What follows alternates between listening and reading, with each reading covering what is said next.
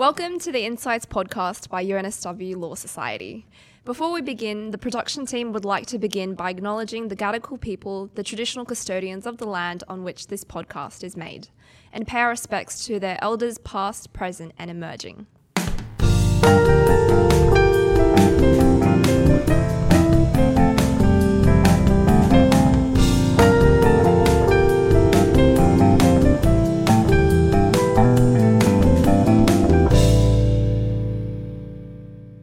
We are the podcasting directors of 2023. So we'll start off by introducing ourselves, um, our degree, as well as a fun fact. So I'm Chelsea. I'm in my third year studying commerce and law. Um, a fun fact about me is that I'm learning to drive a manual car. Yep, so I'm Eva. I'm in my third year as well, studying economics and law. Um, a fun fact about me is that I was born in this place called St. Martin. And I am Adin. I study commerce and law in my third year. And a fun fact about me is that I was born on an airplane. Thank you, guys. Um, so, as our first podcast of the year, we're going to start off with a bang. We've received questions from students on Instagram and we've spiced it up ourselves with some questions that we wrote. So, let's get straight into the serious questions. Do you put on your left sock first or your right sock first? I think I put on my left sock first because I don't know, like I feel like that's something I would do. So I'm actually on the other end. Um, if it ain't right, it ain't right. That's uh, kind of a life motto I live by. So I'm very firm on the right sock on first kind of team. well, what about you, Chelsea? Um, I personally put both on at the same time. Interesting. Splendid. Yeah. All right, so moving on, we have some general questions about LawSoc. And so, who we are, what we do. So, first one, off to Adin. Who are we? So LawSoc is uh, the student representative body for all students who currently um, are doing a degree of law. What that means is that we provide um, events, talks, competitions to kind of develop you beyond your degree. So I think that sums up pretty much what LawSoc does. Yeah, perfect.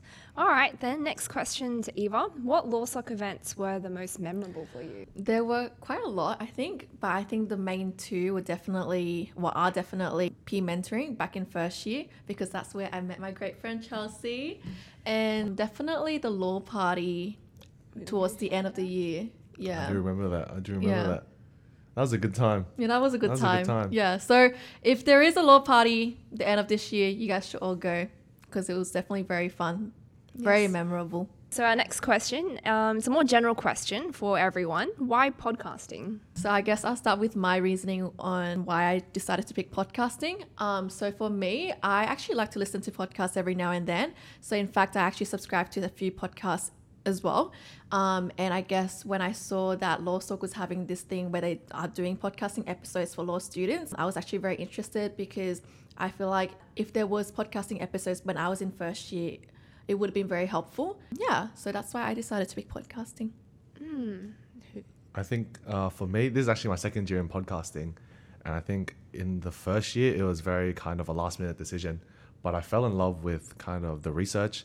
And I got to realize that from speaking to all the lawyers who came on as guests in the show, that uh, law isn't very stagnant. Um, there are a lot of like kind of career progression paths. And prior to what I used to believe, where you just do corporate law or criminal law, um, there's a lot of nuance in terms of career progression. I guess I would have never realized that unless I talk to people, and I guess I want to do that again.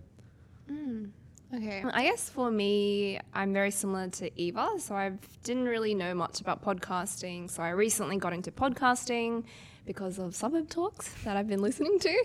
Um, and yeah, I just found it very entertaining. And then I guess joining LawSoc, it is a good mix of um, kind of like law information as well as entertainment. So I think that is a very good kind of like balance between um, professional and uni life. Yeah. Facts. Yeah. Whoa, guys, that was some pretty heavy stuff. Um, how about we kind of break the ice with some personal questions? So the first one is: uh, Would you rather fight one horse-sized duck or 100 duck-sized horses? what do you guys think about that? I th- I think I would rather fight hmm, probably a one horse sized duck because it's one thing. Really? And That I think it's very Oh. Easy very to fight a one horse sized duck. Yeah. That is actually very interesting. Uh, I think I would choose the opposite. I would choose a hundred duck-sized horses Why? because what if what if I get permanently like injured by the one? Okay, but horse-sized okay, duck? but that, how scary is it to be chased by a hundred duck-sized horses. no, but ducks can get pretty aggressive. I used to think fighting a hundred duck-sized horses are easier than um, one horse-sized duck. But recently, the more I think about it, the more I'm like, maybe one horse-sized duck is easier because you're just fighting one thing, and I But- can like. isn't it harder? But No. no, but a duck-sized horse is basically a rabbit, if you think about it. Because a rabbit is like duck-sized, And, and, it's like, it's, even it's though it strong takes like a a very long time because it's a hundred, but like they're But they run they're- fast. But they're not. No, but all ducks are also one- fast. Yeah, but I can grab its like legs or something. No, like, but they're big. They, They're they big. actually Oh, attack you. that's true. It's like huge. Well, as this Yeah. yeah. hundred duck-sized. Guys, this is what law students do to you. Next one. Next one. Oh, this is deep. This is a thinker. Would you rather have no money or no love? Mm. Let's sit on that for a while. For me, I think. Okay, oh no, you, go, first. Um, okay, so I enjoy reading books every now and then. So I've actually started reading this. Well, I finished this book and I actually recommended it to Adin. It's this book called Tuesday with Morrie, and I guess the entire book was talking about why, not the entire book, but one of the chapters were talking about why we need love and how money is all like materialistic. So for me, after reading that book, um, I guess I'm leaning more towards no money because I feel like money is something that you can earn. It's easy to earn money, but it wouldn't be easy to earn, I guess, have love or collect love if you lose them or if you don't have love. Yeah. Very interesting. Yeah, no. I when I when I first heard this question, I was gonna say I can't live without money, but your words have inspired me. No, definitely. Um, yeah, I would I would choose the same. What about you? Personally, as someone right now with no money and no love, I think of it in terms of what I want to change the most. And I think I want to get my money up first because um, a lot of my friends who are dating, the kind of common consensus is having a boyfriend, having a girlfriend is super expensive. Um, that's kind of what I've heard a lot. Um, whether it's true, you know, I'll let you know. But I definitely think that you gotta get your, you gotta get your finances in order first before you find a significant other.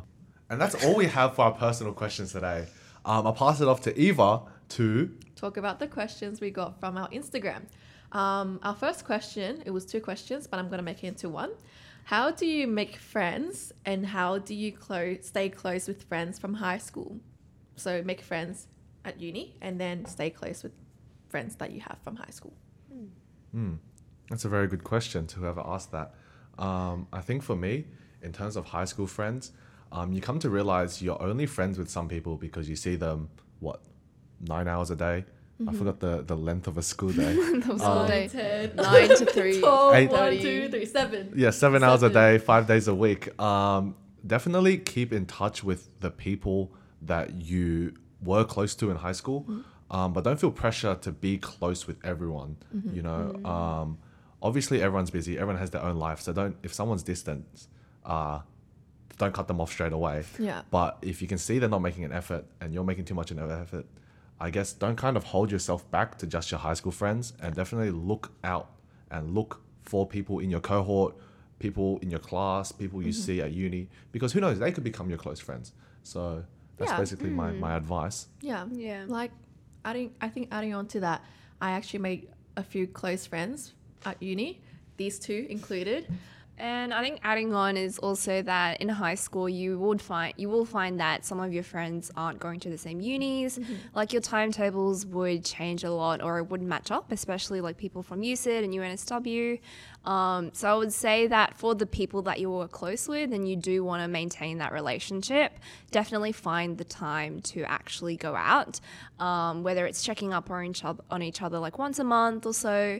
Um, yeah, and I guess in terms of uni friends, um, definitely in your first year, be be very social. Go to all the different types of events. Um, check out like the different societies for all your degrees. Um, yeah, I think that's where you actually find um, very close friends. Making friends at uni is very hard. Um, I I think I, I always say that I was very lucky to have met a, a lot of friends from uni, and that is mainly because I joined societies. I joined like law society, and I've also I also joined actuarial society in first year, um, and that's where I actually met most of my close friends from. So um, I definitely recommend joining subcommittee if the applications are still open. Um, and join peer mentoring programs that most most societies do have and definitely maybe go to first year camps. Yeah, so the second question for us is how do you make notes for law? Mm. Um, for me, I used to think the IRAC structure was only for um, for some of the viewers at home who haven't uh, figured out what the IRAC structure is or haven't been taught. Uh, issue, rule, argument, and conclusion. I think. Yeah. Um, so that's normally how you write uh, problem questions. But if you think about it, you should write your notes to answer problem questions. So I think the best way to approach notes in terms of like tracking down cases is IRAC, just boiling it down to the facts, the issues, the rule, what you learned, and how this applies to um, a problem question or a mid-sem is the best way to kind of make notes, I reckon. Yeah, I like to use OneNote during class to type out anything that the lecturer has said and then use Word or Google Doc to make my own notes. Yeah, for my reading and also after the lecture. Yeah. Yeah, I'm pretty similar. So I think um, in my own times, uh, for my own notes, I would create a table, as what Eva said, um, with this different sections. I would say to note that it is pretty important to read the cases fully. So don't read like online summaries, even though that you know we don't have the time. But um, yeah, I think that you learn a lot more about the nuances within the actual cases if you do read it. Um, and yeah, during class, I use Google Docs, so I would have my own notes and then have a separate doc for um, class notes so that it's easier to look back and forth. So the next question is how do you prevent burnout but also grind for law? I I think um, to prevent burnout, um, I think you you would probably try and manage your time. So watch out for your time management. Um, if you know that you have things coming up, whether it is like assessments or you have certain social events coming up, um, or work as well. Um, in advance, try and block those times out so you see what's going to be ahead of you, and um, also kind of reflect on like how much you can take yourself to see if you have a good balance between all your different aspects in life. Um, and yeah, Yeah, um, I think don't overestimate on how many things you can do, especially in first year.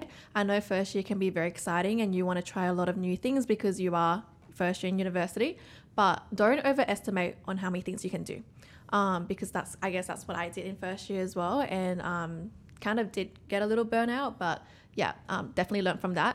Um, second thing is, Pep, I got told that you should use Google Calendar towards the end of first year, and that was the best tip ever. I started using Google Calendar the start of my second year, and that was so good. Like I, you were able to time manage very well, and at the same time, because you have so many things going on, especially with uni and extracurricular activities, and maybe your part-time casual work, um, you don't know when you're free. So with Google Calendar, you can you can time manage very well at the same time study for whatever you need to study for.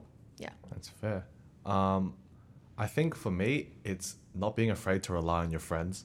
Um, if you can feel yourself burning out, this is a bit, um, this bit of advice is a bit 50 50, but um, don't be afraid to take kind of a week off. I understand that law and kind of adjusting to law is pretty difficult because there's a lot of pages they expect you to read in two days, three days. Um, if you can feel yourself burning out, maybe reach out to a friend, um, someone in your class, be like, hey, uh, you know, I'm a bit stressed this week. Could you please send me the notes? Um, obviously, this is should be taken with a grain of salt because you let one week get away from you, and then suddenly it's two weeks, three weeks, and suddenly you're six weeks behind, and you have the finals coming up, and you don't know what to do. Um, but it's kind of being measured and kind of knowing your limits and relying on your friends. Um, yeah, that's definitely my advice. Yeah. yeah. So our last question for today is: Do you have any tips for incoming law students? For me, it's um, be open. Um, in first year, I suffered with a lot of imposter syndrome. I was like, I don't deserve to be a law student. Um, why am I even here? Uh, I don't deserve any of these opportunities. But I definitely think that a lot of people feel that way. And if you kind of get over that and realize, hey, maybe I am qualified, you know, maybe everyone's figuring things out just like I am, and kind of going to do every opportunity, going to the talks, making an effort to do the competitions, making an effort to speak up in class. I think that's how you get the most out of a law degree, and that's how you separate yourself from other candidates. It's just being open and going after every opportunity that's there for you. Mm, yeah. Um, I think I just wanted to say, and Adin, you brought up before previously, it was about like falling behind at work. I think that, um, like for first years especially, because because you're not used to the uni routine and everything, you have a lot of readings. So I guess an advice would be just to keep up on your readings, because for a lot of like my time, um, I would do the first couple of weeks and then fall behind, and then after like I don't know, towards the end of the semester, I'm like, oh my god, I'm so behind. Like there's no point in catching up. But um, I think it's good to have that routine set in every week. Maybe you block out certain times that you do do your readings. Um, and yeah. Yeah. For me personally, going to first year, a lot of the people around me did legal studies in year 12. I, on the other hand, did not do legal studies. So I was very scared, like, oh, because I didn't do legal studies, I was probably going to fall behind or I'm not as good as them. But just know that everyone's probably going through the same thing as you. It is okay to maybe reach out if you are falling behind, for example, if you are stuck.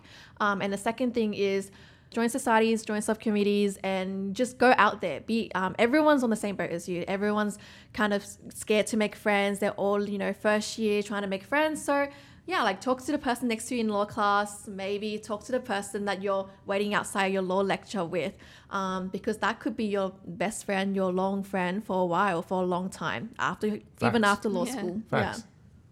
Yeah. yeah. Right. Well, so that's it for today's episode. Um, we hope that you guys enjoyed our first episode. Um, yeah. And if you liked it, um, follow us on Spotify, Instagram, YouTube, Facebook um, and even LinkedIn if you're if you can if find us on LinkedIn. You can find us on LinkedIn. um, All right, All right yeah. let's podcasting.